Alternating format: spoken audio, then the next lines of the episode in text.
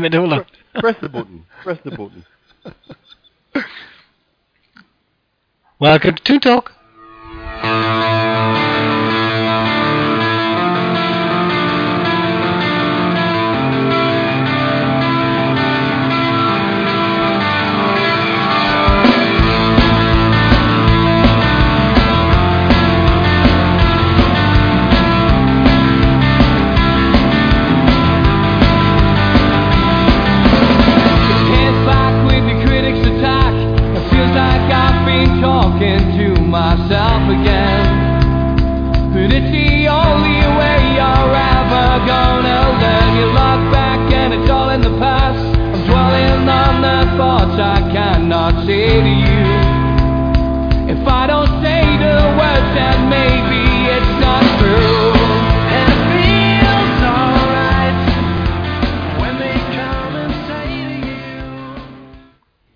Evening, everybody. It's Andrew Davis from Toon Talk Radio on all things Northeast football. Well, it's been an interesting last week or so with regards to Newcastle, Sunderland, and Middlesbrough, with especially with the transfer window and everything that caused for Rafa Benitez and Karanka to really more or less lose their shit. Let's be honest about it. Karanka We'll get to him in a moment. But it's been a wild and wi- wi- wild and woolly weekend for Newcastle United. Remember, if you want to tune into the show, just go to www.toontalk.co.uk, and you can also catch us on Nova Radio. Uh, the same thing, www.nova.radio, sorry, www.novaradio.co.uk, and you can also find us on the Google Play app. Uh, after the show, you can also go to iTunes and just type in Toon Talk, and you'll be able to listen back at your leisure to Newcastle United, Sunderland, and Middlesbrough talk only in the northeast, live and exclusive. And also 0191 538 9781 to listen into the show and to call in and just to, to talk about what you think about Newcastle United, Sunderland, and a little bit about Middlesbrough.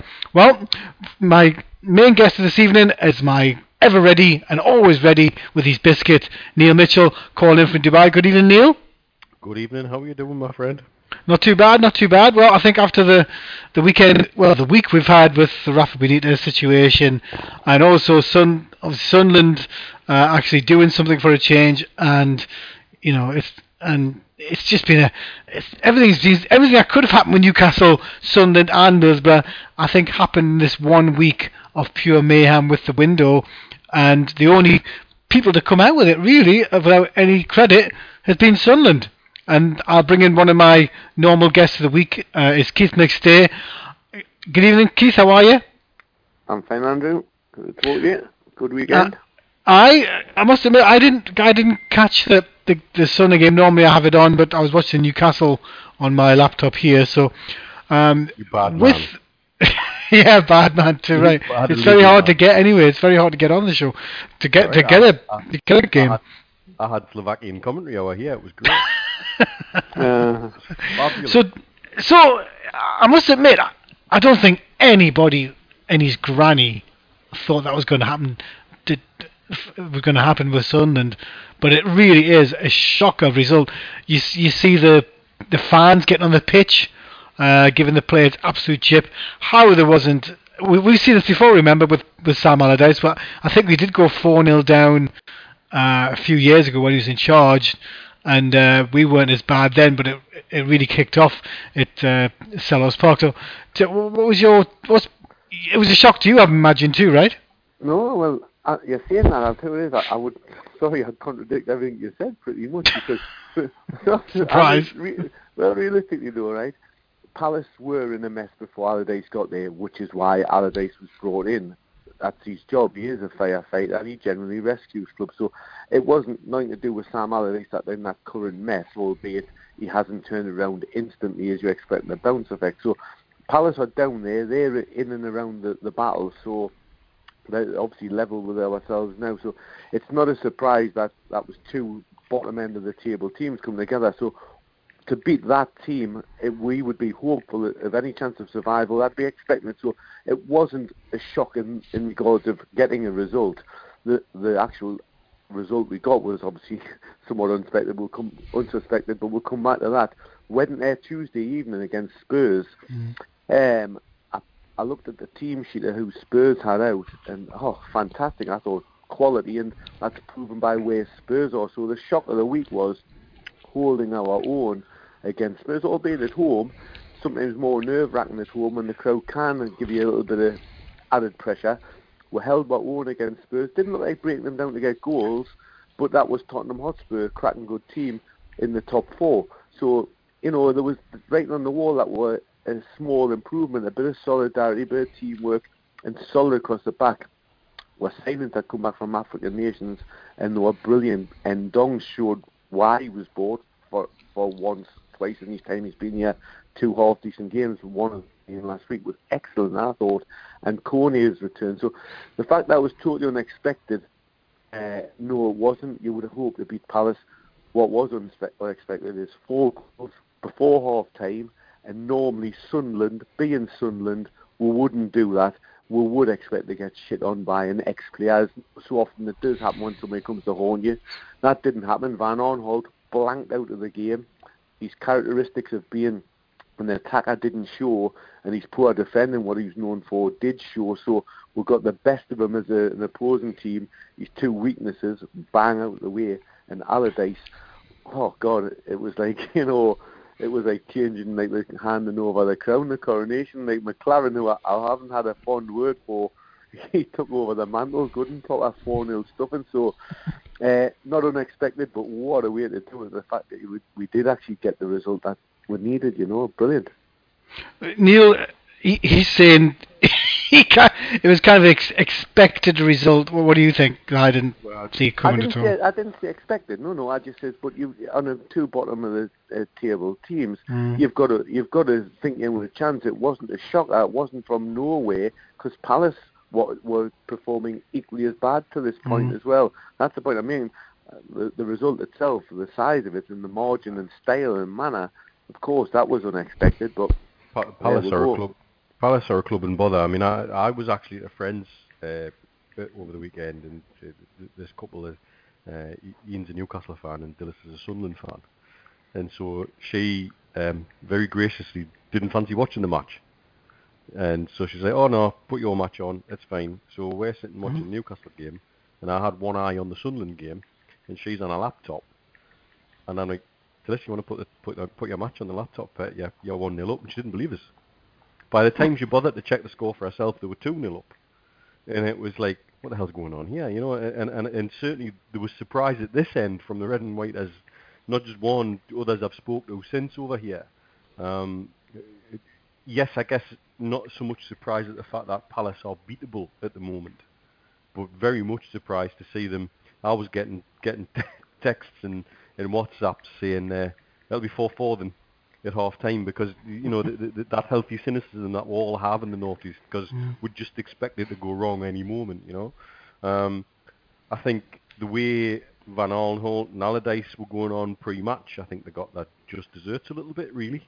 Um, it probably worked in our favour. Yeah, it got yeah, nothing better it- than to stimulate the. uh, If you get told you're rubbish, that's the, the, the biggest stimulation you get in the dressing room. Right to go out, you just think, "Fuck, right, we'll show them," and you, You- lift you- yourself you- to a newer level. you just write the opposition manager's team talk, don't you? It's the classic pin it up on the dressing room wall. Bang, Uh-huh. there you go. That's Uh-huh. what he thinks of you. Correct. That's what they think correct. of you. Um, and you know, i- i- if the professional footballers worth any ounce of grain of salt, they'll have a bit of pride and they'll not want to see that that, that pride's been hurt and they'll want to go out and make make amends for it. And certainly that's well, they did it in some style, didn't they? Uh, it couldn't really. happen better, as I said, because it was off the back of a very solid performance uh, against Spurs. I mean, God, you know, Dele Alli didn't get a sniff last week, and he- he's been like, you know, right in the headlines. I Uh, say, I saw bits and bobs of it, and you locked him down very, very well. It wasn't a, it wasn't a world class game, but to be honest, on the back of where we had been performing, the way we've been performing, to get that, so Palace wasn't a shock, but uh, it was quality. The thing is, Van Aanholt said everything about Palace, all better teams are better this, better that. He never mentioned the stadium because it's got to be the biggest dog of a ground I've been to ever. and I went on numerous occasions because obviously you, you went when Wimbledon were uh, Mm. obviously playing from there as well. So the amount of trips I've had there has been doubled up, and what a dump of a ground. So his ground's not an improvement. God bless our pink seats, long may they live. Uh, and his teammates, well, it didn't show that they had anything about them. There was one quite well-known jury on Saturday night mentioned Mhm. about how poor some of them players have been performing, and he's been naming your guy, Cabaye, ex-player, Mhm. you know, just not doing it. Zaha, just not doing it. Townsend, you know, hasn't set the world on fire since he went there. There's some big names in their team, and you might see on paper they're better than ourselves, but they didn't show, and they haven't showed themselves all season. That's why they're right next to us. Was- Was Sakho was Sakho in the squad or did he or did he actually he play? I don't even know. Finish your I- party I over there, Andrew. He came on later on, didn't he? But uh, what what a player! That was a good sign. I mean, I thought that's a good Mm, bit of business so. from Sam. Definitely, uh, that that was his one. That you think transfer window, it'll pull them out. But overall, it was matless. They could have signed anybody. You could have had Telly on Saturday. They wouldn't have been us lads. Yeah, that wouldn't have been. Uh, The thing is, that with Moyes, is it? It's. I think. Do you think the Moyes effect, the fact that he's brought in? To be honest, I've got a client. I, even I'm thinking of. Well, it's mine and Steve Graves' client, but um, the interesting thing with uh, with with Moyes, he's he's brought he's bringing in like. What was your thoughts for the player that he brought in, Keith? Because obviously it caused a bit of a laugh, laugh, laughter all the way Well, along the time. It, it was like the old school, like, you know. But look, uh, we needed players, and I had said on the Van Aanholt imminent transfer, which ultimately did go through, cracking bit of business money wise to get that for him. Brilliant. Yep. Oviedo, I- obviously I wasn't at the game on Saturday, but he, he was apparently a very tidy uh, left back, so quite happy with that. A much improved defensive player. He's got to stay fit, so it's one game, you know. Uh, two, two they get carried away. It was a good game and a good result, but it was one game. Uh, Moyes had to be shopping. We said this on last week's show, the week before. He had to be trading one player and bringing in two or three. There'd be loanees, Freeze or whatever.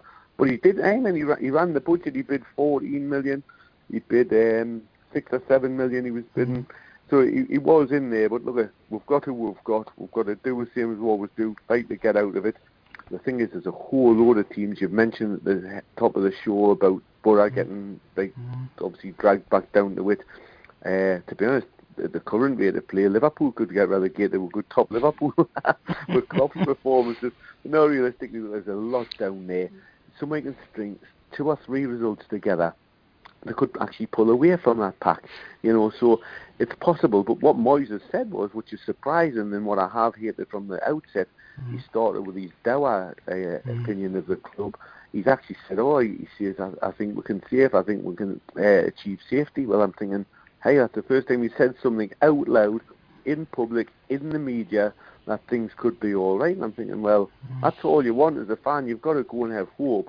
If you if you're getting despair from the people who are meant to perform for you, so look, it's two good results on, on in my book. You know, a good point and a good three points away. Uh, got to keep it going. But other clubs are winning as well. So yeah, Hull. I think that I think that that Mm, was yeah. for me when I looked at the results at the weekend. You you got a great result, great win, but then everybody else around you did did this pretty much the same. Well, be Swansea fair- got dumped. Ab- above above you though, Borough and Swansea, you've com- what's happened is the league's compressed for you. Correct. So now correct. you've got More in the mix. above the bottom three who are now more in the mix, as you say. You oh, it's the classic. Somebody always gets dragged in as the mm-hmm. season goes on. Could be one of them. It, it, you've g- given yourselves chances to save yourself, and that's all you can ask for in that situation is to have it put back in your own hands. It's Mhm. still technically in other people's hands, but the the league's now so compressed. It, it's the old school saying, three points for a win and what a difference it makes. If you can pick wins up in that position, suddenly Right. you're, you're climbing. And so, um, if you kind of take heart and build on that, you'll never be able to build on out all season. Correct. yeah. Well, Um, look, it's coming at prime time. This is the business Aye. end.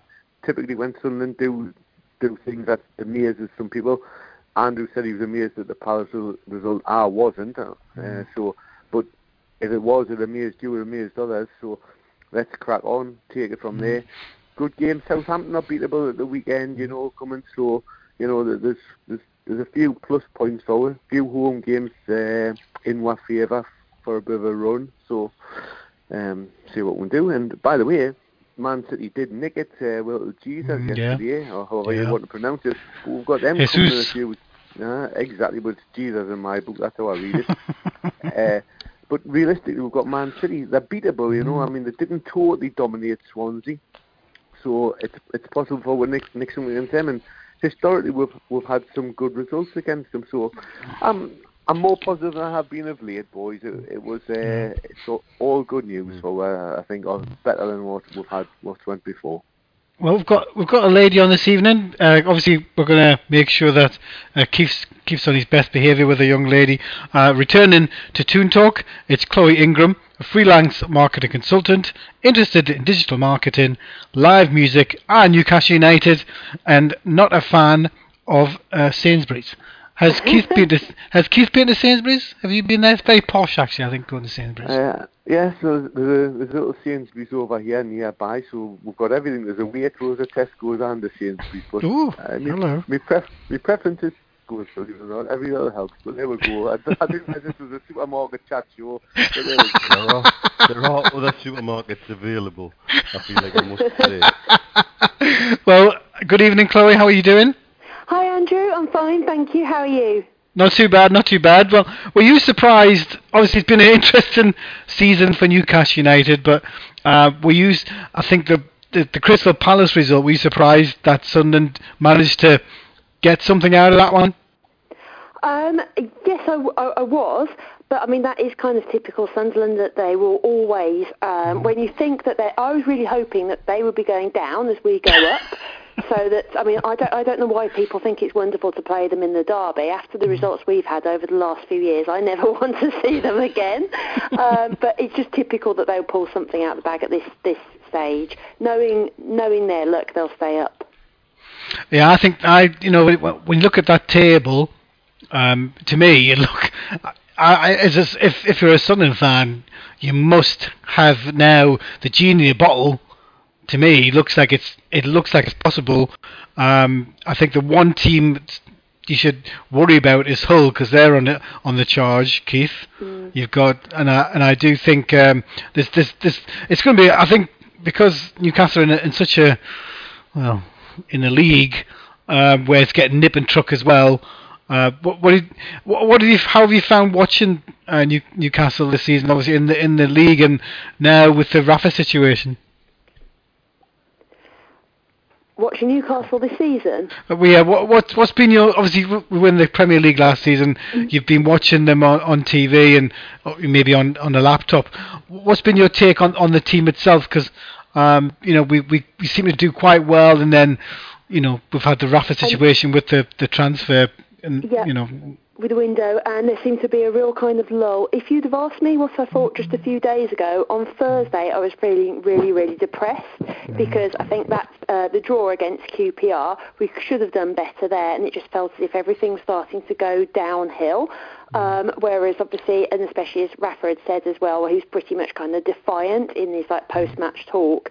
Um, in that um, it's obvious that he's been messed over by Mike Ashley, as every manager at Newcastle seems to be. Um, but then obviously Saturday that was good that we managed to have a positive result, and also Rafa's given a press conference since then saying that he is going to stick around. So things do seem to be kind of on the up. It's the one thing that I would say. I don't know if you would agree with this, Andrew. Um, when I watch Newcastle, when I do get to see them, because obviously not on the telly as much now that we're in the Championship, but um, I don't think that they look that that we look like a team of champions. yeah, good point. Uh, what what do you think, Keith? You, you- obviously you're a Sunderland. You, you watch Newcastle. You, you know, you're watch around it. of- I watch a lot of Newcastle when they're on, and obviously the highlights come our way, but on obviously ITV you see a little bit. But views on that. Um, look at you've heard me views on David Moyes regular.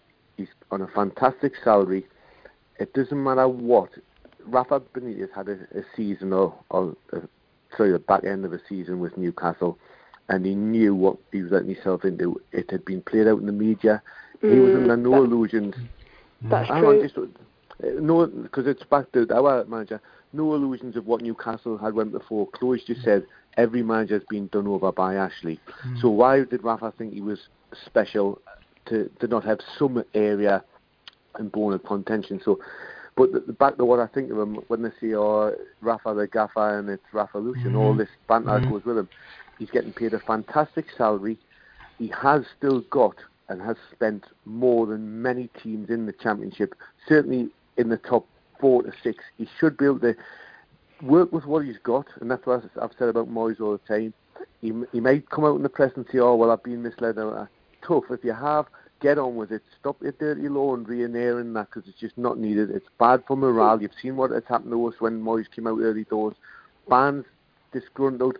Players have virtually threw the towel in. If they see the gaffer throwing the towel in, spitting the dummy out. Take your wages, do your job, prove you're a great gaffer. If you really are, you've got some of the better players in the championship. And you know it is? When you've got to look over your shoulder, kick on from that and manage those players you've got. Not come out and cry like a baby and say, well, I was promised a few more as well in January. Tough, mate. You didn't get them. And you know what it is? Even if he was given the budget and somebody says, actually, I don't fancy it because he couldn't then take somebody down from the Premier League, even if they're sitting on the bench. If he couldn't get his players, that might have been the case anyway. Yeah, he could have had mm. the grudge saying, I haven't been given that chance. But he's paid to manage. He's managing in a league that he should be walking if if it's believed that he's the world class manager he is. So I still don't get from Rafa's point of view. I'd say get lost, son. Stop crying and get on with it. And those players, by the way, they should do likewise because they should be a cut above most of the championship players, and they should be walking with their heads held high and dominating games. You know, so. Uh, I think Newcastle have only got themselves to blame for the last week. Uh, you know, own goal. I think the own goal was in the press and on the pitch, you know. But they pulled it around on Saturday, so, you know, his, his little rallying speech worked. But he's got to do that every week. He's got to say, we're better on this, we're going to win it, and get the, the belief in the players. I'll get your reply in a minute, Chloe. Neil, because uh, I'm I'm mhm. anyway. Um, Neil, what he's just said there about, I'll let you comment. Give me your thoughts, Neil, then we'll get to Chloe. What on what Keith just said about Rafa? Well, Um, everything Everything. Look at about Newcastle. um, there's there's there's a power play going on here, and and and Rafa's playing it very very well, if you ask me. He's making it very clear that he's our man, and, and he wants the backing of the fans. Now, what that's to achieve, um, I'll let everybody make their own assumptions on that. Uh, the transfer window, um, I, I, think very validly, I didn't want to see we're buying rubbish or taking tat that would have to then get try and get rid of if we got promoted. Loans was the best way to go. The three top targets we had didn't come for th- varying reasons, um, and therefore we were left, you know, with with the the meagre pickings. Now, believe who you will, Newcastle say that Townsend was close. Allardyce is still saying that Townsend was nowhere near. Um, who is really to be believed? But when you got someone like Freddie Shepherd coming on the radio saying he wouldn't have done that deal, you know it was a bad deal. Come on, you know, um, and and so um, perhaps they knew it was never going to happen. Perhaps they didn't. But either way, hasn't it done a really, really, really good job of galvanizing the, galvanizing the fans behind the team and creating a bit of siege mentality, which works very much in our favour, right down to Yedlin clearing off the line with the last kick of the game on Saturday. That's a long Chloe? time since I've heard that stadium bouncing like that, and that's what we need to keep up for the rest of the season. I would agree with Neil that Rafa's done a brilliant, brilliant job of galvanising the fans and getting everybody behind him. I mean, you could hear that. I listened to the match against Derby on the radio, and for the first couple of minutes when there was that injury to the uh, Derby player Russell, you could hear like just just people singing Rafa Benitez again and again. That was all that you could hear for minutes, and you know it's like that pretty much every match. I mean, that is wonderful. Um, but just in fairness to Rafa, um, Keith before said that Rafa has spent more than you know almost anybody else in the championship, but he's not building a championship team. He's building a Premier League team. Newcastle United deserves to have the absolute best quality players. And bear in mind that um, in the summer, when we sold players like Sissoko, there was we made a profit on the transfer window. Rafa should have had uh, spending money in January to buy whoever he wanted. And I'm sorry, but I just don't believe that um, things like Andros Townsend was actually ever a real serious deal for Newcastle because I've heard it too many times with this club where it would promise people, promise things, and it doesn't happen because it's just a smoke screen to try and keep the fans happy. And then they say at the last minute, oh, we didn't manage to pull it off. I just think that's I, I just think there was never any intention to get any any decent players in. Uh, that's the thing. I the thing. Chloe's hitting on the, on the nail of the head.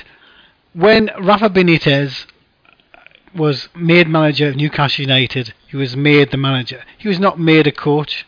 He wasn't beholden to any committee. Mm. Rafa Benitez asked a lot. He asked for a few. He didn't ask for too many players, did he? He asked for one or two, possibly three, if we could bring them in. He's made Newcastle a of a profit. Whatever Newcastle are playing, paying. This is what I was. I wanted to have a go at uh, Keith, but it doesn't matter how much Newcastle United are paying Rafa Benitez. They're getting one of the best managers who's been proven of in most clubs he's been to. He's won a European Cup. He's won. Andrew, he- Andrew, no, no. I you're, you're missing the point in the fact that he, he yes, he, he has to work with what he's got, fair, fair dues, but he was told, in you, and I, I remember this, where we were looking at the next three windows. He's brought them a hell of a profit by getting rid of the players that didn't want to be here, and three weeks ago, Mike Ashley, as Chloe said, he drops the bomb on everybody allegedly having this meeting. Well, he's never he's never met um, uh, Rafa Benitez in the last couple of months anyway. So the bidding is being done to undermine Newcastle United, and the fact that Rafa Benitez has come out and told people um, exactly what was on his mind. Yes, he's done it before. I, yeah, he has, you know, but he, he had similar issues with at Liverpool, where they. Well, I- I'm not. Go- I'm sorry, not go ahead. saying Neil. nothing I mean, um, Keith, I'm go not- ahead. you're saying you, you come back to me though, is, it- is it, I didn't see Rafa's a bad manager. What I'm saying is, when when he done Wednesday, and Neil's actually pointed out more so that he had an agenda for showing the cards to say, look, I'm unhappy about not having the signings I wanted. But what I'm saying is now moving forward, he has to just do his job. He hasn't got them and put up with it. The Mike Ashley thing should not be a shock for him because leopards don't change their spots. Yeah. Uh, he might rub along with them a bit better than some other managers, and he might coax more out of them and get a little bit more leeway because of his his CV. But the, ultimately, it is he didn't get them. And what I'm saying is now moving forward, if Newcastle want to survive and get up an automatic promotion, whether they're not champions or second, it doesn't matter. It's that minefield of the playoffs. Rafa, if he doesn't Yeah. want to go through that and he wants to enhance his CV, he's done it in a particular way. He's and what he has done, if he does have to leave the club as well, he's he's he's also cleaned his own uh, nest out and saying, well, it wasn't my doing because I'd asked for X, Y, and Z. He's covered his options both ways and played that game very well, pinged it back to Ashley. But as a manager now, window is closed. He has got a better selection of players. I'm not disagreeing about the profit he made, but let's face it, that profit had to be made because those players were not staying, and I don't think he negotiated the sale of uh, Gini Wijnaldum, and he didn't negotiate the sale of Sissoko. Those fees were set by the club, so the profit, what th- those guys had been want ways once relegation was happening, so the profit that came in wasn't Rafa's particular skill. Him winning the championships uh, trophies you're referring to, that's his skill. He's got these players now, your squad of 20, whatever you've got, and there's some cracking players in there. Uh, Yedlin, who you've just mentioned, he was lower end Premier League, but certainly excellent for the championship in what I thought, and I said this on your very start of the season show. So I think you- you've got some good players. He has to work with them, show what he's made of as a manager, and not cry about it in public. Albeit I know why he has done that. Rightly pointed out the agenda. But look, I think you've still got enough to do it. It's just silly mistakes need to be cut out to avoid them playoffs because they are horrendous. Yeah, I, th- I think Chloe, uh, Chloe made a good point because the thing is, even though uh, Saturday's result was, you know, the the, the win was the most important part, but the fact that we are, I, I think, to me, it was galling. Yes, we had a, we had a few chances, but we're not really dominating. Like I think, like Keith said, didn't like we're not we're not dominating. No problem, no problem, Keith. I, I know you've gone. Um, that's the thing, isn't it, Chloe? When you watch Newcastle, you're not watching a team really going at going at teams, are you? We're, we're more or less, you know, we're not we're, we're not we're not playing champagne football. Exactly. Um, Newcastle have become very, very complacent, and that's the kind of the feeling that I get. When we had that really good run at the start of the season, we, we lost the first couple of matches, then we went on that really good run. It felt very exciting because Rafa brought in all these new players. He was rotating the teams, you're getting to see new people play, um, and it all felt like everybody was having to almost compete to get their place in the team. exactly. And it felt as if there was always a lot, as if anything could happen, and as if at the start of each match you didn't know what the what the score could possibly be. Whereas watching, listening to that Derby match on Saturday, it was kind of horrible towards the end because you, I was just like, you know, it- chewing my fingernails, hoping that we're going to pull, you know, keep a one 0 lead. That's pathetic. We should be doing much better than that. Yeah. Well, that miss by Ince was a shocker, wasn't it, Neil? Absolute shocker. But do you, do you know what it is? Uh, everybody at the top there now is is showing the signs of a wobble, and I find it interesting the way the other results have panned out. Mm. Um, we've had a bit of a hand by other teams around with. Um, y- you've you just got to take these results when they come. You know, you, for every QPR, there's going to be a derby, and so um, as long as we're going in the right direction, we've just got to keep counting the points. I think we're now ahead of the points tally from the last time we went up, and that's the first time we've been ahead of that that mark for the, this season so far. Um, we've got players coming back from injury, players coming back from African nations.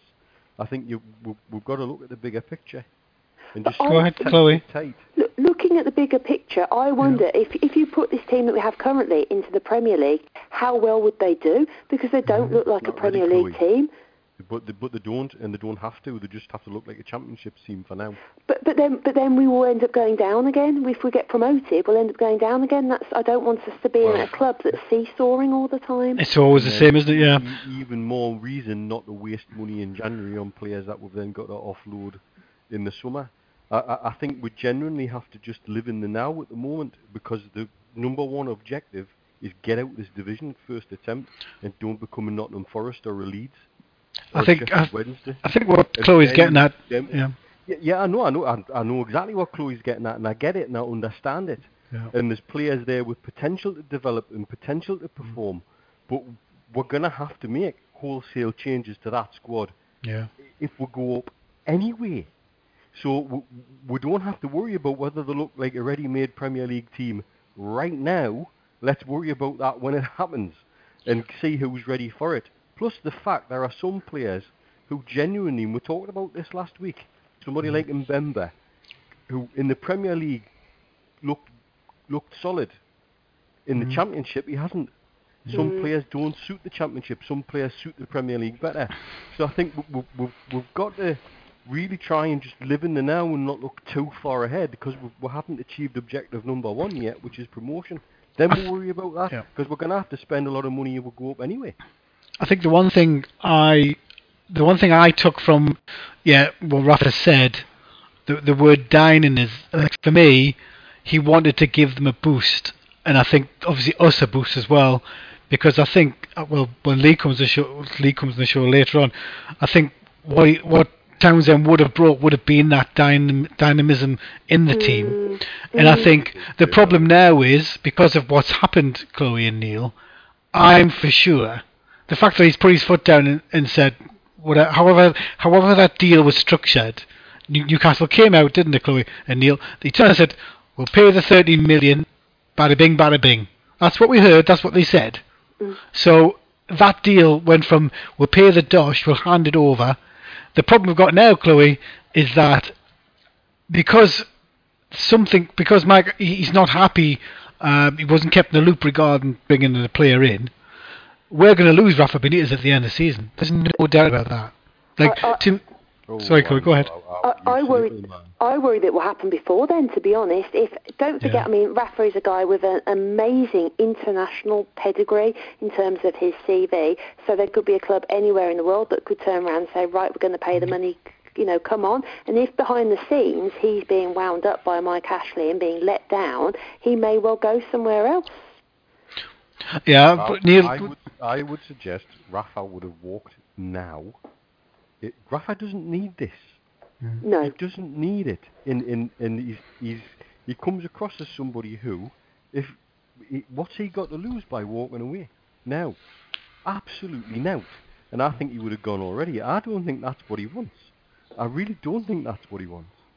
He certainly Um, we keep return keep I keep returning the word project, project, project. He has a bigger picture. He has a bigger vision. I'm, I'm genuinely believe that.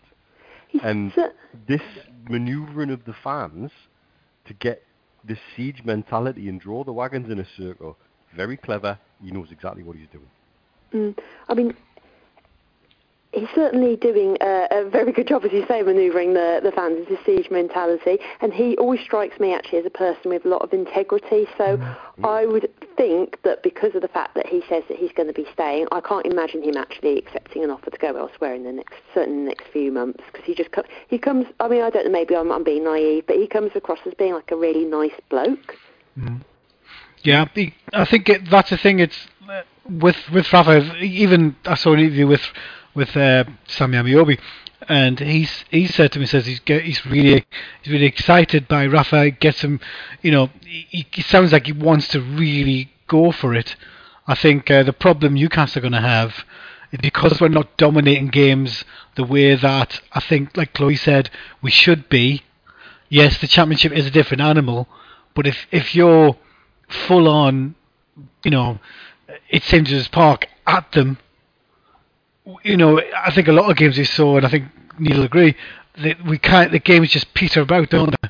They just go on and on and on. Not, nothing much happens, and and that's the thing about Newcastle.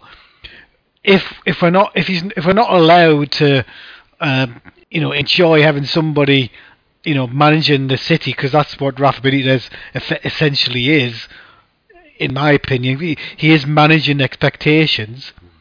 When you when you see that, and as soon as something comes up that goes against what somebody was promised, um, Mike Ashley, to me, he's already made his decision. I, I personally, this, this is just because it, it's very he's notorious, isn't he? Because he, when you when you deal with him and you you try and you, you can't disseminate you can't disseminate both both projects the way I the way I think about it. He tries to, you know, he puts he puts a line down saying, "Well, I'm going to go as far as that." But when you when you basically get a manager to sign a contract and say, "Right, this is what this is what it's going to be like," and he brings other people to undermine him, um, that to me was the bigger story about them all because obviously I've I've got sources who just, you know the interesting thing for me is I heard the day before what was going to happen on the night time after the game because I was worried that you know there, there was going to be a bad, bad performance and we were certainly lethargic. And that's the problem isn't it? With Newcastle the, the players have got Neil's right when he says the players are coming back from the African nations but that team needs needs front front front foot mentality. The one thing that worries me is that if you look at the um, look at the Gayle situation with his hamstring, um, I think we got lucky there because he came off quite quickly. Well, But, you know- a sensible professional. He sat himself down on his backside, and Yeah. protected the injury, and didn't try and run on it. He knew Yeah. exactly what he was doing. That's a, that's a footballer who really respects himself, his team, his manager, and everything because he knew he was injured. And Mm-hmm. my understanding is he's kept that from turning into a grade three tear, Mm. which you know that's that that's thinking. A Mm. footballer who can do that on the pitch, who's got the nous to do that on the pitch, you got to really, you know, show the lad some respect for that because he Yeah. could have put himself out for eight, nine, ten weeks. You know, the, the one thing that bugs me a little bit, um, of, I, I, I've always, I, Sammy, Ob- Sammy Ameobi divides opinion amongst the, you know, the Newcastle fans. They they love him obviously, but they look at him, they look at him as a player quite suspiciously. I think, Chloe. Um, the reason, obviously, when you when you look at back the fact that Andros Town didn't come back, uh, when you look at Sammy Ameobi, that's really the option that due to what what's been going on behind the scenes, that's probably the the one thing that's that worries me a little bit is the fact that you know he might he's not going to play a lot of games, is he, Sammy? But um, he's you know he, he looked he looks better. What, what do you think of Sammy Ameobi and the fact that he's probably going to be coming on for half an hour, twenty minutes here and there? Uh, it could be a good story, couldn't it, Chloe? But you know, that's the thing is he's they're going to have to go to the kids essentially um, if the backups aren't there. Yes, they will do. I mean, Sa- Sammy Ameobi is okay, um, but you know he, he's a he's a squad player at best. He's not somebody who is going to ever make like a big impact to the team. And to be honest, that's I think something that he is personally responsible for because if you look at the, the the players who have been around Newcastle United for a while, I know Sammy Obi's obviously been off on on loan, but um, I mean Gouffran, we've had him for a number of years. He's n- never really been that amazing, and yet this season he's really stepped up to the plate. He's been one of our better players, and he's put in a really, really good performance every single game he's played in. So Sammy Ameobi could do that, but I don't think he's going to. Neil, it's, it's always been a bugbear, I think, of Newcastle fans Sam, with Sam, Sammy. Sammy's done his role because that's who's coming back from the African nations now.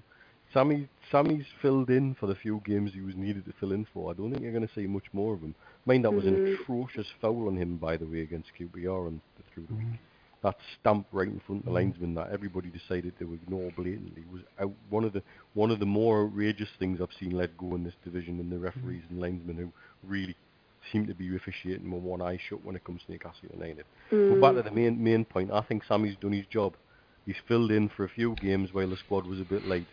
Um, you've got to also remember, for better youngsters are all off on loan elsewhere at the moment. So the, the the youngsters that he's been leaning on in the cup and bringing through aren't the second string, they're the third string really.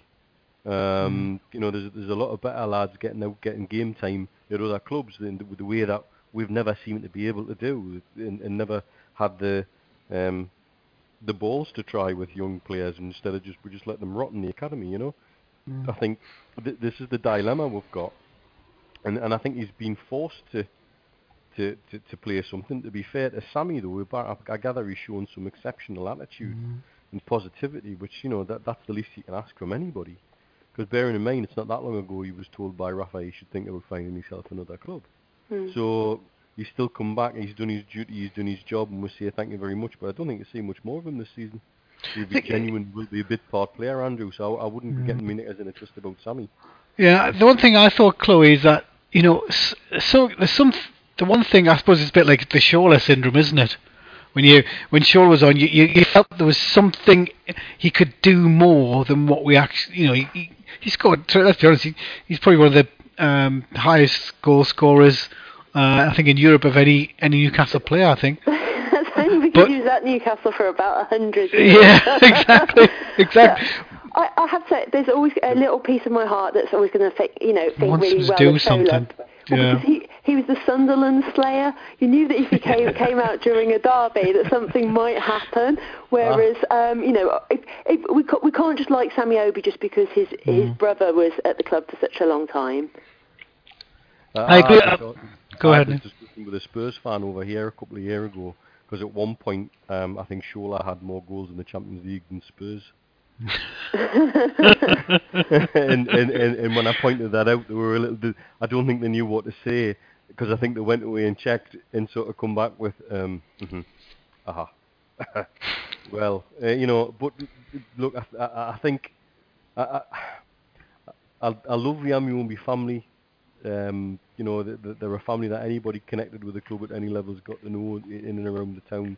The, the entire family are absolutely gorgeous. They'll forever be connected with Newcastle United in my heart in many, many ways. And I think that's what you say about them is, is they, they give everything they can every time they put a shirt on. That's all you can ask anybody to do.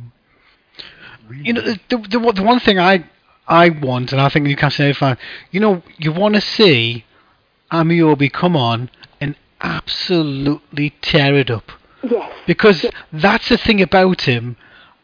Obviously, he's, he's, got stronger. He's look, he, looks. I must admit, he looks a big lad. Like he comes on the pitch, you know, he's he he really looks like he must be at least six, six four. Well, he's he's a, really tall lad. You know, he's a big unit, and that's big. But he's got he's got bigger because he's been playing regular football in other clubs. But you know, Chloe, when you you just want him to tear it up and you know you, you, that's the thing he should know that he doesn't want to become um like not not like his brother but you you, you always felt that he that he's got something to give and I'd just be nice to for him to you know get get a couple of minutes here and there and absolutely tear it up.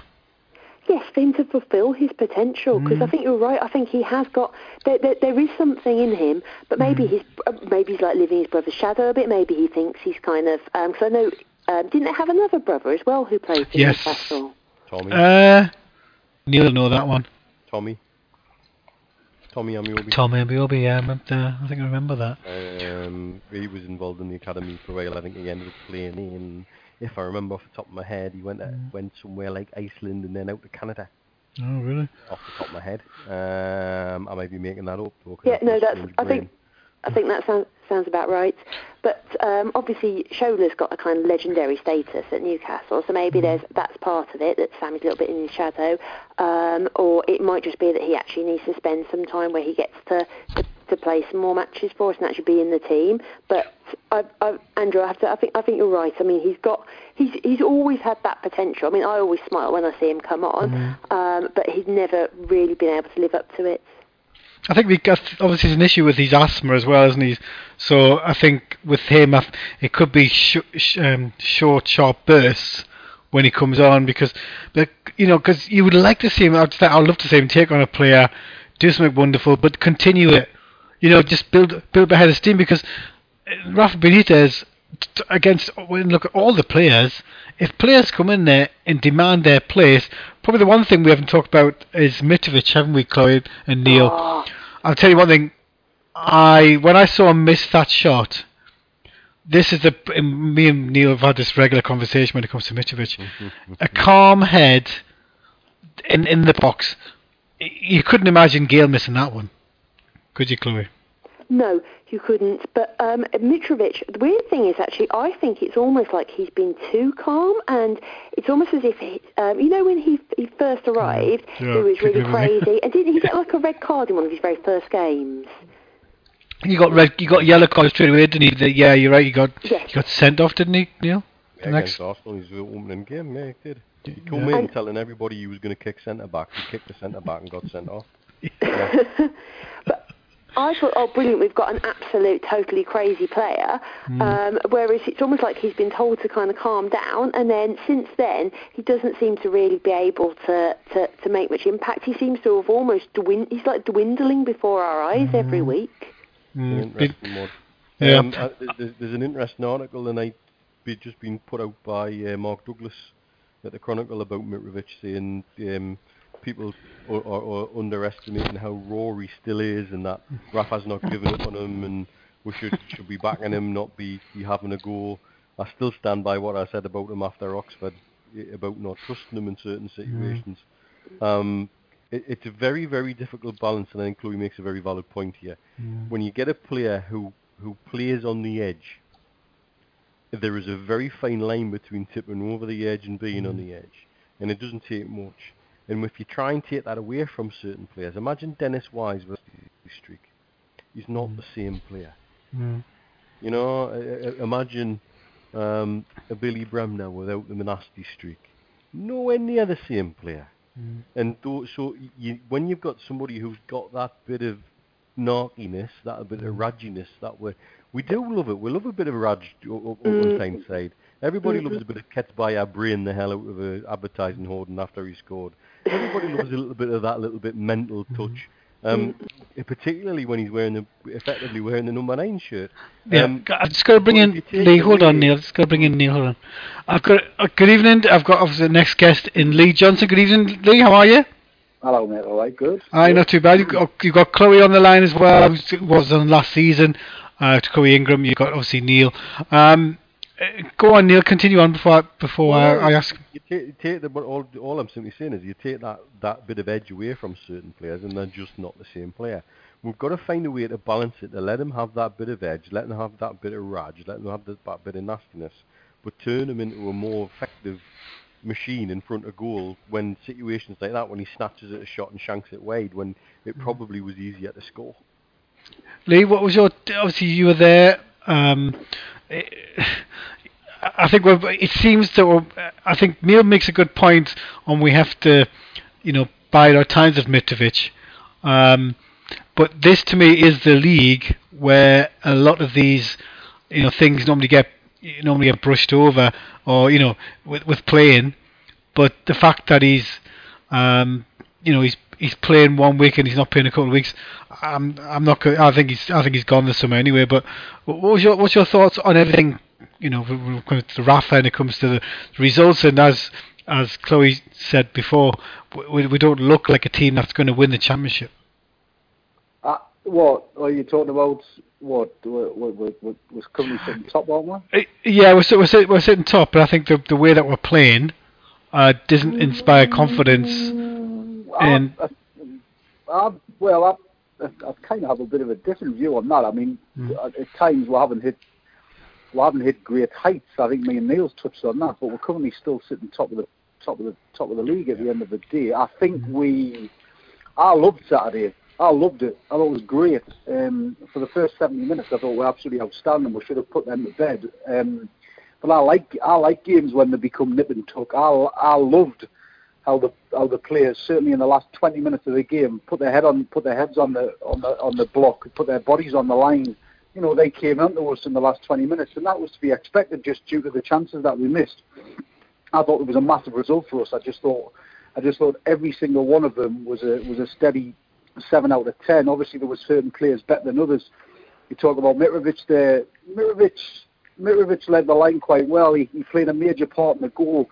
I don't think with him, I think he actually needs to play ga- game after game after game for his fitness because he looked a little bit top heavy and he struggled after about 60 minutes. But in general, he did all right. Um, the players looked united. It was the first time actually they looked like they're all working for each other um, because over the last couple of weeks we've had a, you know, we haven't had the best run of form. I think probably Benitez's outburst during the week helped because obviously the fans were on it and it was the best probably St James's Park's been this season. So I think this group will stick together. I think they're going to work hard and I think obviously what's happened midweek with the Yona and Rafa coming out and things like that, I think that could be a big plus because I think the fans at the end of the day are now going to you know, Rafa's going to play everything out in the media, what he wants, what he expects, etc., etc. And I think the fans know that Mike Ashley is um, uh, in the background of the game, and, I- and I think that could actually work in the team's favour because I think the fans are literally back that to the hilt now.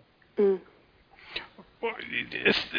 when you when it came out in the midweek, uh, uh, what, what did you think? Obviously, what he said, because I, I personally think I'd I'd rather. I think Neil's right when he says, that, you know, he's there's more at play when it comes to him, but I think because of with Mike Ashley, I think the end is already signalled more or less to Rafa Benitez that it's I over. instant- I personally had think. Instant, well, I had instant concern, Andrew. The minute Yeah. I've seen his interview, I, I just the, the the big problem that I've got is, at the end of the day, Rafa Benitez signed a contract in the summer. It took him about a week to do so, and there was mm-hmm. no doubt about it that he had his lawyers looking into the misdemeanors of the past, and he mm-hmm. wanted to get certain things signed off. He got certain things signed off. They've possibly moved the goalposts on a couple of things. There's no doubt in my mind. You could tell by his face. Um, uh, he's an honourable man. He's a man of dignity. I think it's clear that he wants to finish the job and get us back into the Premier League, and you know because he's not, he doesn't want to be seen as a kind of quitter, getting off mid-season and things like that. But one thing is for sure, if Mike Ashley has moved the goalposts, if they're going to go back on promises that they made to him, where they give him full control to a degree, And there's no doubt about it. He will walk away in the summer, and we will get relegated next season, and we will be back to square one, and that stadium will empty. Yeah, I, I think that Rafa's definitely off in the summer. Um, I think you're right. He's a person with a lot of dignity. I actually wonder if he's staying because he wants to put right the fact that we were relegated. Because I think he thought he could come in for a few weeks and save us. Obviously, he didn't achieve that. He's bonded with the fans. He's enjoyed the the experience of having everybody at St James's Park singing his name. And now I think because he knows that basically he he did manage to save us last season, so he wants to kind of put that right by helping us go up. And I think once he's achieved that, he'll definitely go off. He's pretty Yeah. much said, Chloe. He, he pretty much said. He, he, I mean, he said midweek. He, I mean, he put he put it out there after not the, the midweek interview, the one before the mm. match on Friday, when he said, mm. "I just want the. I, ju- I think the club needs to learn from old mistakes. Sakes, We yeah. shouldn't even be having this conversation mm. again. It's ridiculous that the owner is even putting in a position, putting him in a position where he's got to come out and say these things. What? Who does who does Mike Ashley think he is going to get better than Rafa Benitez. Rafa Benitez shouldn't even be here working for Mike Ashley. If you'd looked at Mike Ashley's uh, ownership, it's been absolutely toxic. The fact that Rafa Benitez actually gambled and coming in here and working is absolutely a miracle. And the fact that he actually stayed when we got relegated was a total miracle. And it's all down to the fact that he looks at the club, probably a little bit like Liverpool. He looks at the city and he thinks, God, imagine if I can do something with this. But unfortunately, you've got this guy here who, oh, well, let, us let, put it out there. This man appointed Joe Kinnear not once but twice. Everyone thought Joe Kinnear was actually dead. So that would, and John Carver. Yeah. He put John and, John- and John Carver. Carver, you just as, but that would just sum up Mike Ashley's regime or ownership of Newcastle United is Joe Kinnear not once but twice involved mm. at Newcastle United Football Club. So the sad thing is the first six months were absolutely brilliant because I never heard his name once, Yeah. not once. You never heard his name once. He was sitting in the background, but this transfer window coming, there was little murmurs. murmurs. I didn't want to believe anything that, that was getting said because I thought, no, he's not that stupid. He's not that stupid. But he clearly is that stupid. He is. Yes. thing is, that- is- isn't it funny, Chloe? It's it's a bit like it's a bit like when you go when you go to I would say Lidl or you go to Aldi. People always talk about a product or the cheapness or how good it tastes. Now, when you come to Mike Ashley, he's got various businesses. Now, if he just left it alone and let a proper person, he would actually get the benefit of that. Um, of the club. It would absolutely. It's an absolute. This club, it's a monster of a club, an absolute monster, and you need somebody who can take it on. You know, uh, just take it on the way, the way, the way that it should be taken, taken on. And it's if obviously behind the scenes you've got the you've got the the other under under 19s. You've got the, the everything seems to be going the way a club should be doing. But I I must admit, Chloe, when you like, I we we would, we would love to be able to think, okay, we've got a good owner, and I, I, people would go to his stores, and you know, people would be fighting each other because you know that's the whole point of it. It's the message that you send. And the fact that he's building so many other stores in the northeast, because you know there's, there's a massive store um, near the Metro Centre, and it's absolutely humongous, and it's a great. I must have been in it. It's a, it's a great store, but he Andrew, why did you go in there? well, I want I want to look around. It was the first day. I didn't buy anything, but I looked around. Supporting the Ashley Empire. I know it's it's really bad. That's that's the problem about this. It's you know, I, well, I I've stopped going. I because I, know deep down this guy doesn't want. He might be sucking the the titty of the of the club, but um, he every time he talks about Newcastle, it's it's a, it's always in a down. It's it's like it's a it's the bane of his life. And um, sorry, go ahead, Chloe. With that being the case, yes, you're right. He does talk as if it's the bane of his life, and that being the mm. case, he should just sell up. But he doesn't want to because obviously he is a businessman. He is an entrepreneur. He wants to make as much money as he possibly can. I think that this is all about money. And the horrible thing about Mike Ashley, I mean, mm. everything that Lee said was spot on. He is toxic. He definitely he seems to be very stupid, but mm. um, he's also a gambler, and he is just determined to keep on gambling with our club. And at the end of the day, the reason why Rafa Benitez is at Newcastle, um, Ashley thinks, is nothing to do with whether we, we go up or not. It's all about getting bums on seats at St James's Park because we have one of the best attendances of any club in Europe, not just in England. And that's because people go because they want to see Rafa. Yeah. Yep, 100%. It, it, the, thing, the thing is, isn't it, um, Lee? When when you, you know, as soon as Rafa, you know, let's decide to stay after you know after being relegated, people were like throwing money at the club, weren't they? Oh, I want my season ticket. I, I want to go there because we, you know we've got one of the best in the business. And the flip not side of that is going to be, Not just, not just that, Andrew. It's old and new, old and new. I touched, Mm. I've touched on on this show when I talked about my dad. My dad getting in touch with us, starting to talk about, uh, oh, let us know how much the season tickets are going for, Mm. etc. That's a guy who walked away in 2005, and you know Wow. he was he's quite he's quite happy to he was quite happy to wa- watch games on the TV because he didn't mm. watch the Premier League. Anybody thought, oh, I'll go and watch a Rafa Rafa Benitez led Newcastle United, and this wasn't that wasn't just a, an isolated person. That this is a mm. lot of people. Old and new has returned. I was talking to a kid on Saturday who asked next to the match, and he was the same. He was saying, "I only stayed because he stayed," mm. and that and that is uh, that's a lot of people, Andrew. And when mm-hmm. you're touching on little things about money and Mike Ashley and things like that, there's a big thing. I've touched on it on Twitter. There's a big thing happening uh, in this. Could happen in the summer. Let's say Newcastle get promoted. Uh, Rafa Benitez led Newcastle United get promoted. The Wonga deal finishes in the summer. Yes, yes. Teams, people will be people will be queuing up. Under Armour's next in, by I People believe. will be queuing up to sponsor Newcastle's shirt. Rafa Benitez led Newcastle United. Another gold mile for Mike Ashley, not because of the fact that, not because of the fact that the sponsorship will be will come in. It'll be the shirt sales because adults will buy the shirts, and because a lot of adults, ma- me included, will not buy it with Wonga on the front, Mm. and things like that Mm. have got to be taken into you know in consideration. I, I just I just find what's happened over the last couple of weeks. Again, a lot of it can be hearsay. Yes, Mm. we're going off what the press is saying, but you can tell by Benitez's face that obviously there's been a slight change in the goalposts. And if Newcastle, Newcastle I've, I've said it many times, Newcastle United can be what it wants. Newcastle United could be a gold mile. For example, going back to when Kevin Keegan was here, you couldn't walk around Newcastle mm. without seeing someone in a black and white shirt. You don't mm. see that as much now, but literally no. everywhere you went, the club shops used to make must have made an absolute fortune. Mm. Um, and it, it could again. It could again. He just needs to allow a football man get on with a footballing job. At the end of the day, Rafa Benitez wants to achieve, so he will challenge Mike Ashley to try and achieve. Anyone who seemingly has challenged Mike Ashley to achieve, Kevin Keegan was one. I think Chris Hughton tried to t- Yeah. actually tried to challenge him as well, and I think that's why he got the bullet. And then you've got Rafa Benitez.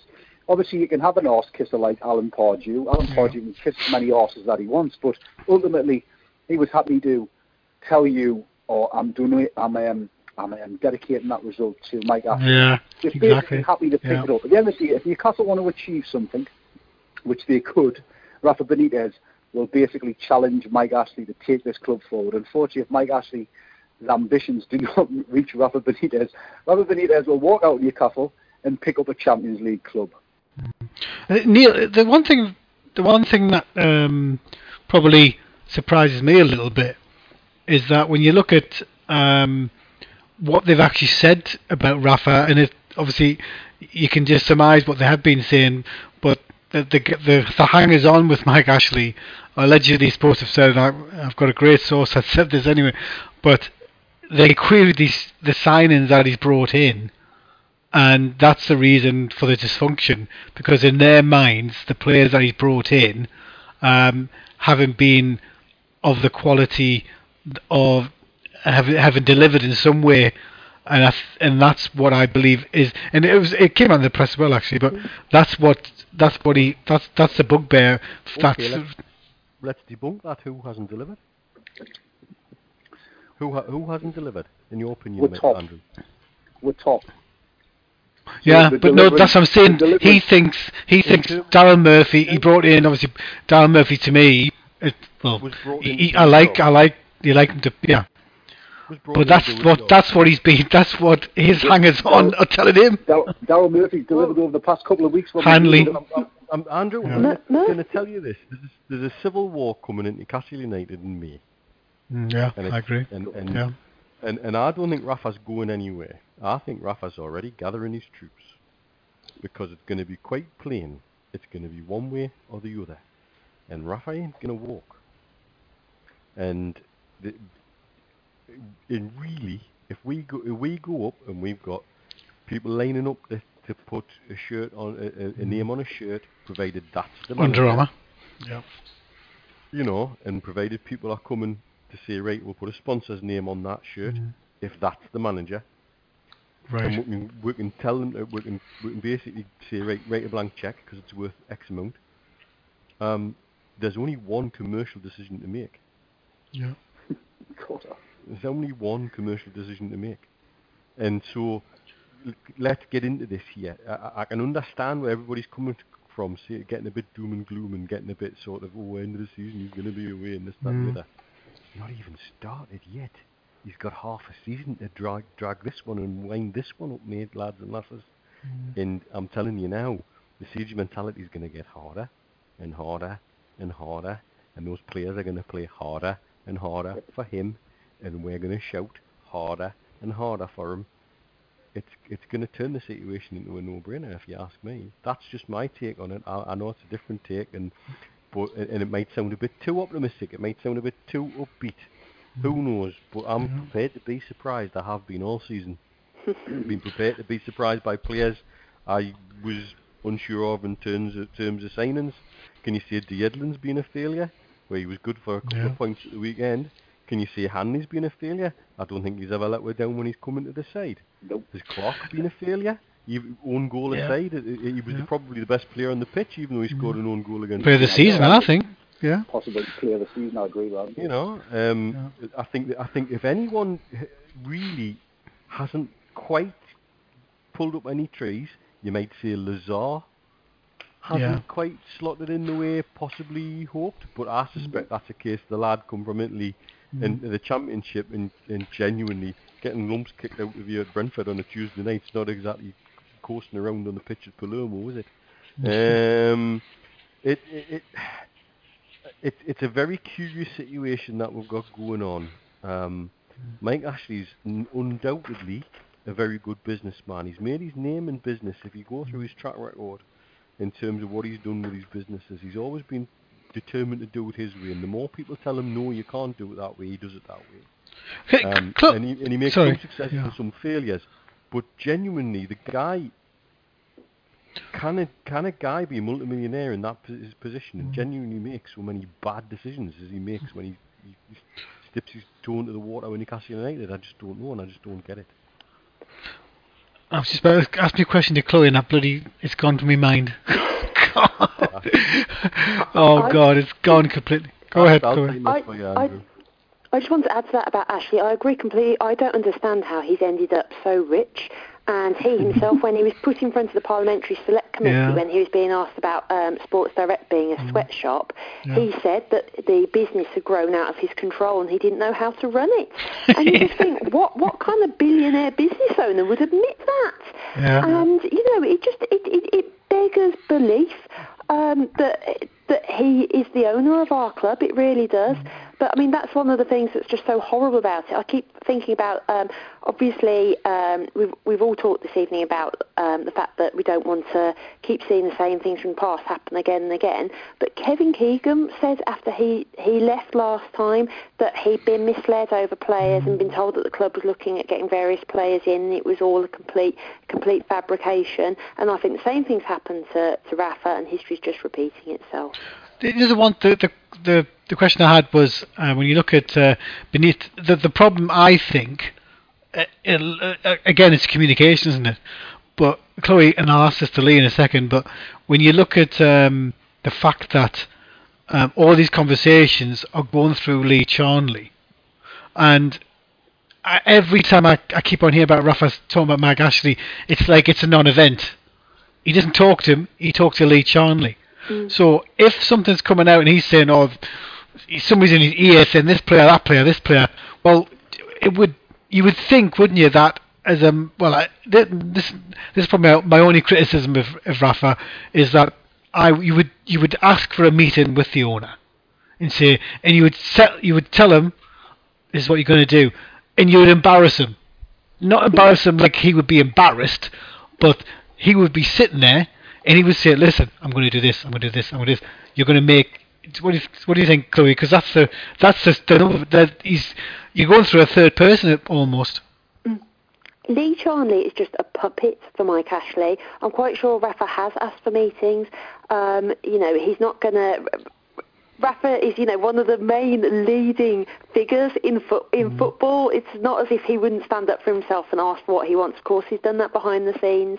Um, I think that it's just that Mike Ashley is just absolutely. It, it, it seems like he's insane and just willing to gamble. Newcastle. Agreed. Lee, same question. Um, well, I, I mean, uh, a, a Liverpool a Liverpool fan said to us the other day, uh, Benitez. You know, you know when Benitez went loggerheads with uh, Hicks and Gillett. Hmm. Uh, he said that uh, Rafa played it out beautifully in the press, but Mm. they, uh, and in the media. But they, but they, but they also said Hicks and Gillett didn't want to lose the the fan base. They also wanted to engage with the fan base. Whereas his words about our owner was like, I cannot second guess your owner whatsoever because he seems to want to alienate the fan base or annoy it and upset it.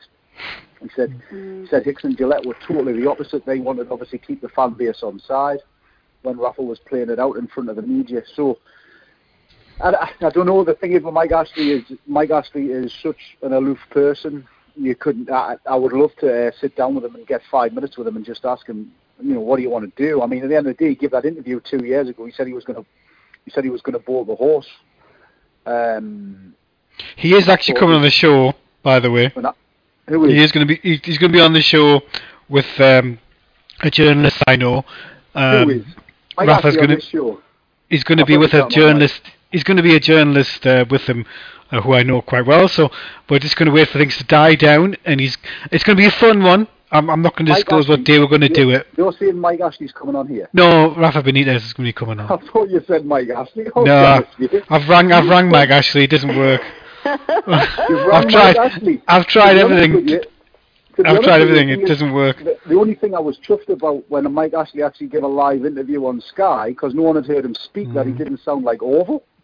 he, he sounded almost um, um, comical. He had like he, he didn't have a very deep voice, did he? No. He was like, ha, ha.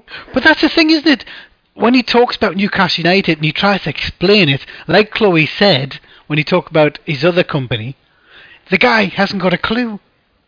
And this is why the genius and the crazy go together, because if the guy hasn't got a clue on what he's doing in his own business in Newcastle United, God, stay I to me, stay the hell away and I come up with another genius idea. Well, no, well, no, uh, well, no, because he appoints people. He appoints people to do jobs for him. You know, for example, the one I said before, Joe Kinnear, not once but twice. I mean, Mm. again, where, where where do you pull that kind of information out of your head? Like I said, Mm. everyone thought Joe Kinnear was actually dead, man.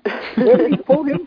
Where did he Where did he pull him from? Not once but twice. I was on holiday the second time he got appointed director of football, and I was refreshing my Twitter my Twitter stream. I was out I was out on the balcony with George and I literally nearly spat me beer all over the floor. I thought it was a joke. Well, that's the thing. I, I, I've, I, I know what Neil said already about the commercial decision. There's only one decision to make, but I must admit, after what's happened, I do sense he's going to go back in for Pardew. I really do sense it. I do. It, that's the worst thing about this. I think personally fair- that he's made be a fair decision already. you, I, To be fair, I was worried that Pardew was going to end up being our manager this week. Is that what you heard? Um, I'm, gonna go. and- I'm gonna go and jump in the pool. you think it'd be, uh, that's the worst thing you can imagine. Well, oh my god. Andrew, based on what you you know, for exa- again, just using the thing that the example I've just used, joking Yeah. here, not what not once but twice. You, you never know. You Yeah. never know. And mind Yeah. you, what that would be, Andrew, the stadium would empty. It would be empty. it's done. It's over. It would be dead. The club would be dead. There'd be no. The, the city is great at the moment. You know, when we win a match, it's mm. buzzing. It's absolutely buzzing. Mm. Fantastic. Everyone wants to go. Everyone wants to be part of this. Mm. But unfortunately, he's brought that bloody unease back again, where everyone's just a little bit concerned. He All knows what he's doing, though. All He I'm knows what he's doing. at the end of the season is get in, get get behind these players, get behind this manager, sing his name as much as I can, and and make it you know make it like make it known that this is non-negotiable again. He's thick as out. I don't understand what he, he should just come out straight away. and goes, look, this is what happened. I think the club actually should do a statement. Say this is what happened. This is our plan. This is what we want to do. Um, I'm not going to get. I'm not going to start like losing it yet, but I'm, I'm, I'm I am concerned. But all I want to do, all I want to do is back the players, make sure we get promoted. I've got a, I've got a feeling that based on what's happened this week with the players and what the manager said, I think they're all going to unite and work so hard to get us up and basically leave it, leave, leave it out there that we, we, can't go. We'll not be able to move, move forward without him because ultimately, right, nobody is going to come and work for Mike Ashley apart, of, apart from the, the likes of the guy you've just mentioned there. Mm. Or the likes of your Neil Warnocks of this world. That's the only kind of people who will come and work for Mike Chances. Ashley. Yeah. Mm. I agree.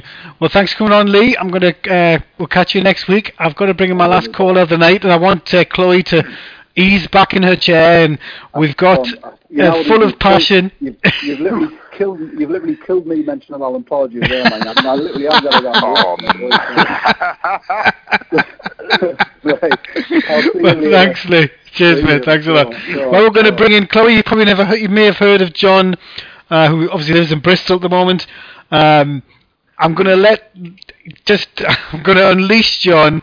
Obviously, Oh. what's been going on this week, and then you can just tell Chloe what you think about the whole situation. Yes, we won on Saturday. We drew in midweek. Uh, but tell me what's been your thoughts and what's been going on the last couple of weeks, John. Good evening, guys. Chloe, Good evening. Neil, Andrew. Hello. How are we doing? How are we Good doing? You evening. good? Good evening. Um, right.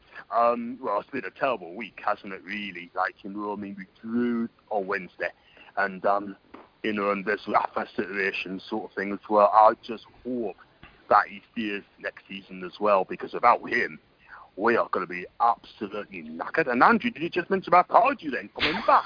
My hunch is my hunch. Uh, I have got no substance, but my hunch is that this is all going based on the fact that he's that he's made a decision. I think he's already made it, but Neil Neil reckons there's things in place. But I do Yeah, believe that I'm- Mike I'm- already made I his think- decision. I think you need to go onto the serotonin reuptake inhibitors. You. I think, you- I, think you need some, I think you need some happy pills. You do. You really do, mate. Oh yeah, my God. Hey, God, you, you, can always Mr. see Brennan, you and can Gloom. always Do you have a big cloud yeah. that follows you everywhere around Tyneside? Hang on, where's Andrew oh, Ross? Look where the big cloud is. It's over the top of there. That's him. It's following him around like it's on a bit of bloody string. How are you, man? Pick yourself up. What's top of the bloody league? I don't think it matters. I don't think it. I personally, I just don't. I think because of what he's like, I think because I haven't. I've been to one, one or two games since Ashley started messing with Newcastle United, and I can't go back to it until he's gone. It's very hard because, like Chloe said uh, earlier, it, it's it's defo- it just makes you feel awful. And even Lee there, every time he com- gets involved in some respects with Newcastle United, there's some. They always feel that the next shoe is going to drop, and that's been indicative of his uh, presence ever since he's been in this club. Um, John, so tell me, what, give me your thoughts, John. Yeah, it's unbelievable, isn't it? I mean, every time we do well, whether it's in the league or when things goes well for us, like you just said there, I mean, Mike Cashy's always got to come in, right? And um, he likes to mess things up all the time. He just um about the transfer dealings and that, and he's doing that he's going to do things this way. And what he's got to realise, Andrew, is that Rafa Benitez, like I say this now, is the best thing that could have ever happened at this football club, right? And for me, I've said it so many times, I'm glad he's there, and I hope he stays for many, many years to come. But the, the way it's going on in a minute, right? I mean, um, Rafa's going to think of, he's going to figure out his future in the summer, and I'm very, very worried about it. Again, people saying, "Oh, don't worry about this, fella. Keep this safe side." But the thing is, you've got to look at the whole of the picture to see what's going to go on. But I tell you now, and you're going to say now, if Rafa walks away from this, right, then Mike Ashley should take a long, long look in the mirror, right, and just think to himself, you could have had it so good, and if he ever gets Pardew back to this club, that'll be the death of his pal, honestly. he cannot come back from this. I'm sorry, you cannot. And like Neil, and like you and Neil said earlier on, it could be chances like Warnock sort of thing and um, Manchester that. I'm dreading it. I'm really, I'm dreading it. Sorry. think? No, that, that's the thing. Is that I think we would. I think if nothing had happened, I think we and it, you just he had got in the players that he wanted to come in.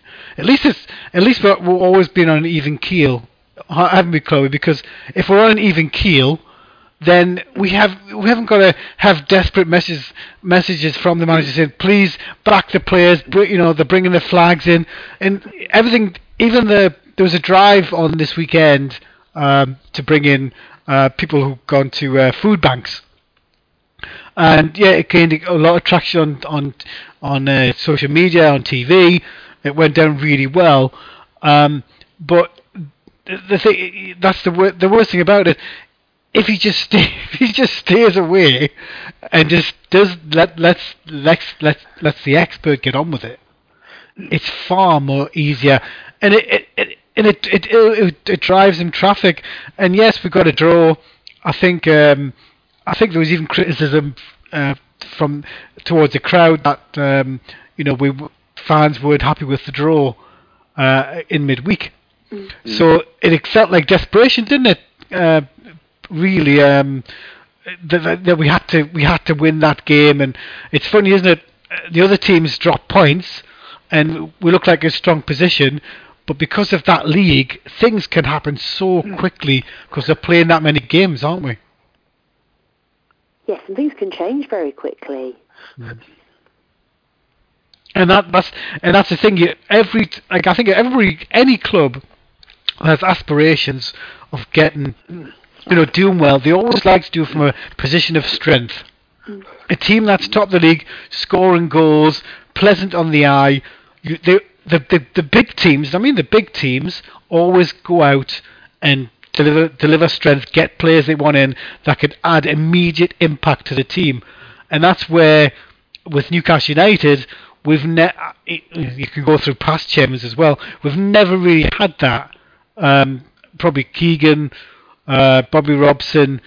Um, I'm not. I'm loath to say Pardew because you know we had one season, didn't we, where it was where we were doing okay. And we were, we were reaching for the stars in some respect, but even when Pardew was there, and this is a, and this is the the biggest yes man in the whole world, John and Chloe. Um, he he come, came across that he was desperate to bring in other players, a bit like he did at Crystal Palace, didn't he? You know, he had these, he's, he had a canny team there, and he starts and he spends the money, brings in all these players, and he gets a too much of an attacking team when he's always been known as a defensive coach. So that I don't that's, get that at all. he, that, the thing is, remember when he came when he came into Newcastle, um, every, all the, the goalkeeper, the, the the midfield players, all all said he's very much a defensive-minded coach who likes to, um, you know, get play play on the break. I think Newcastle, we always kind of sense we we we were a team that played on the break. But now, even when I watch us, and yes, we won the weekend, I you know, I think because he's tr- he's tried to bring in players to try and maybe up the up the ante from when we do play away and uh, and at home, and that's why I wanted to bring in. And that's the one thing that that worries me is that the fact that you know we're gonna we're gonna whatever happens at the end of the season. Uh, I you would think, like Neil said, there's going to be a, a major reorganisation when it come if we're in the Premier League. But you know the, the the way that things are going on, he's not going to get the money. Well, go on, carry on, Neil. No, no, I just think that's rubbish. I think that's rubbish to say that now that he's not going to get money, he's not going to get this, he's not going to get that. We don't know what's going to unfold. Hmm. And as I'm saying, saying to you, and I've been saying all night, we just have to live in the now. Hmm. Objective number one is to get promotion from this godforsaken division, hmm. and then we'll worry about what's going to happen. We can't do anything else but and whipping ourselves into a little frenzy or carrying your little cloud around with you every bloody day isn't going to help. And it's not going to help you. It's not going to help the club. It's not going to help Rafa Benitez. It's not going to help the players. It's not going to help the general mood amongst the fan base. Neil, What's if you think the An- league? Go you for it, think Chloe. I'm going to... if you, if you think Andrew's carrying a, cl- uh, a cloud around him because he thinks Pardew might come back, I think for as long as Joe Kinnear is alive, it's possible that he might come back. Oh, God, Chloe, no. Joking there, nah. oh, please don't say that, man. You can, you can say Brendan Rodgers if you want, but um, he's never leaving me He never. but, no, hold on, oh, wait, man. If it's, if, he, if I'll tell you what, if Pardew or Kinnear or anyone actually near comes back to Newcastle, right? Oh, my God. I tell you something, there'll be absolutely hell on. But you should be talking about that sort of thing. Like Neil said, get promoted first, right? It's no good getting an offence here. Just get promoted first as the number one target, and then worry about it in the summer. But I, what I was here, I hope Rafa sees. And if he does that, then the sky is the limit. I think the interesting thing for me is that uh, in the f- moving forward from the my cloud, but um, when you look at um, you know the the player coming back, uh, Jonjo Shelvey and Dwight Gayle have not been on the same pitch for nearly two and a half months. So that if you play, I think wh- wh- who we got next? Is it Wolves? We got away. Wolves away. Oof, Wolves that's going to be a good one, yeah, isn't it? Wolves and then Ooh. Norwich and then I think we've got Villa. Ooh, that's going to be a good one, isn't it? But like, Oh, yeah. that's the thing. You see, um, if we, I think if we if we have the players that are the difference makers, the players that come back, inters- interspersed with a, a, the young lads from the bench with a bit of experience, um, it could it, it could be we could go on a run. When you, I just think when you look at the when you look at the demographics of what the, the way we've been playing lately, um, I- it's I think it's going to be squeaky bum time all the way to the end of the season. But you just hope, like like you said before, Chloe, that we go on a run, like of nine games, six games, whatever it is, because in that league, you can go on a run for six and then lose a couple and be be back in it. Um, wh- wh- uh, w- let's let's what do you, so give me a what do you think's going to happen at the, the next game against Wolves, Chloe? What's your Um, what's I your think- hunch? I think it could be really quite um, dangerous for us because unfortunately, whenever we're up against weak opposition, we always make them look like they're Barcelona. So we, we play much better against stronger teams. I don't know why. I mean, Wolves, we should be, i- i- on paper, we should be absolutely trouncing them. I would hope it'd be about maybe 4 0 to us, but I haven't got confidence that that's going to happen. I think because they beat us last time. Yeah, two 0 wasn't it? And the racism, oh yeah, I forgot. Yeah, I've just that's come back. You know, the racism with Shelvey. It'll be a spicy game. Do, do you know what day it's on? Is it Sunday? No, it's Saturday. Saturday, though, the Saturday. game on Saturday. About Oh, the late game. PM in the UK kickoff. Oh, good. This will be quite good. Give me a give me a. s- So what what, what score do you think is going to be, uh, Chloe? Um, realistically, I, I really hope that we win because we need to. So I think maybe it might be be one 0 something 1-0. like that. But it should be it should be like four 0 What, what Yeah. do you think?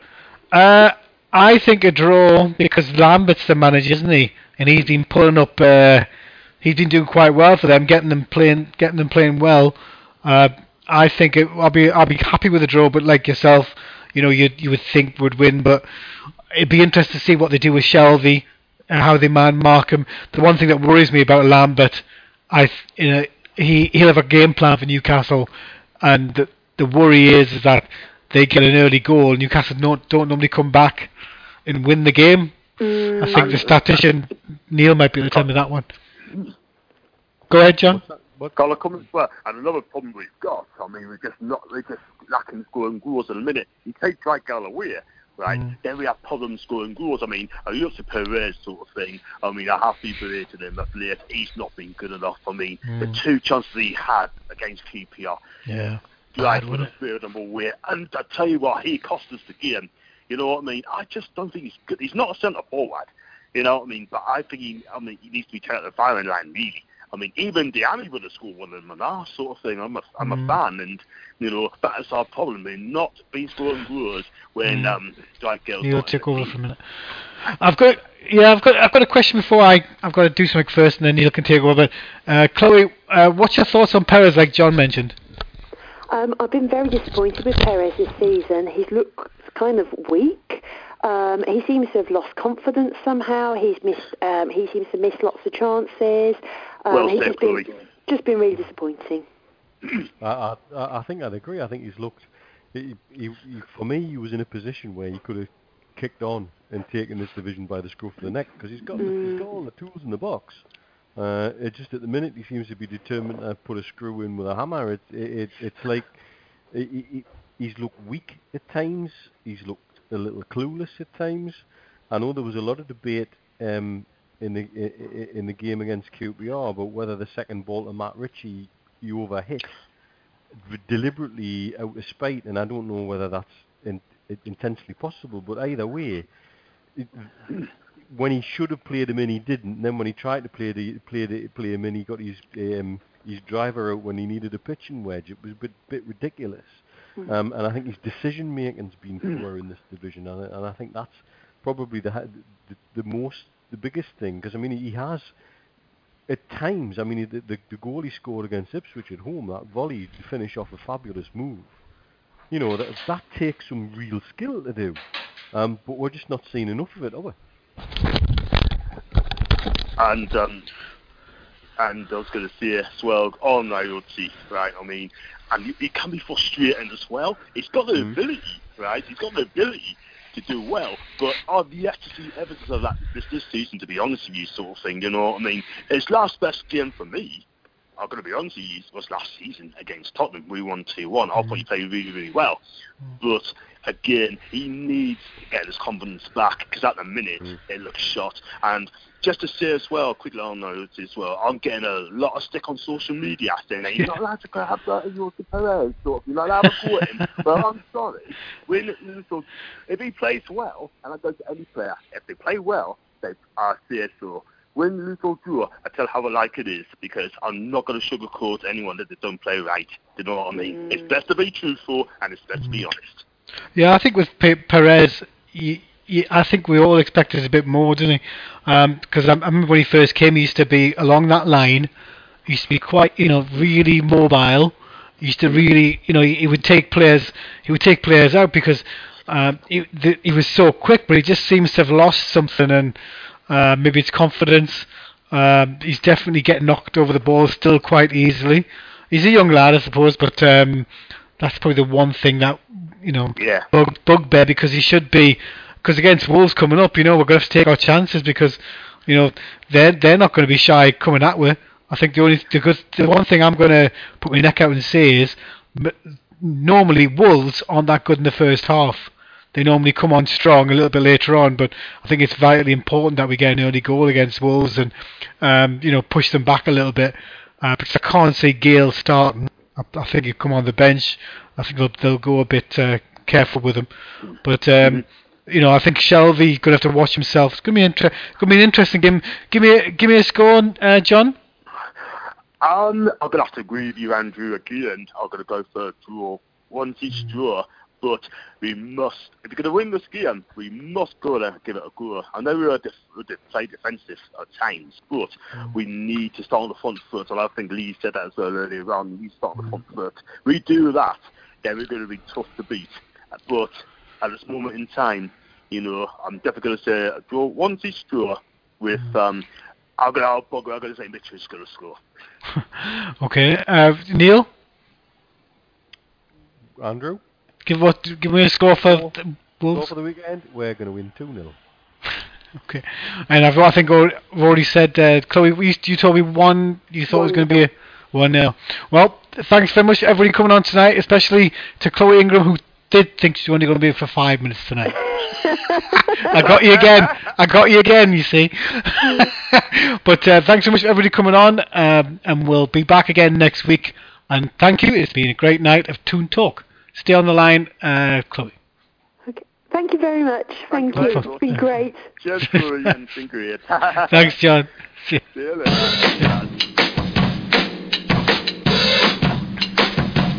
I stay out too late. Got nothing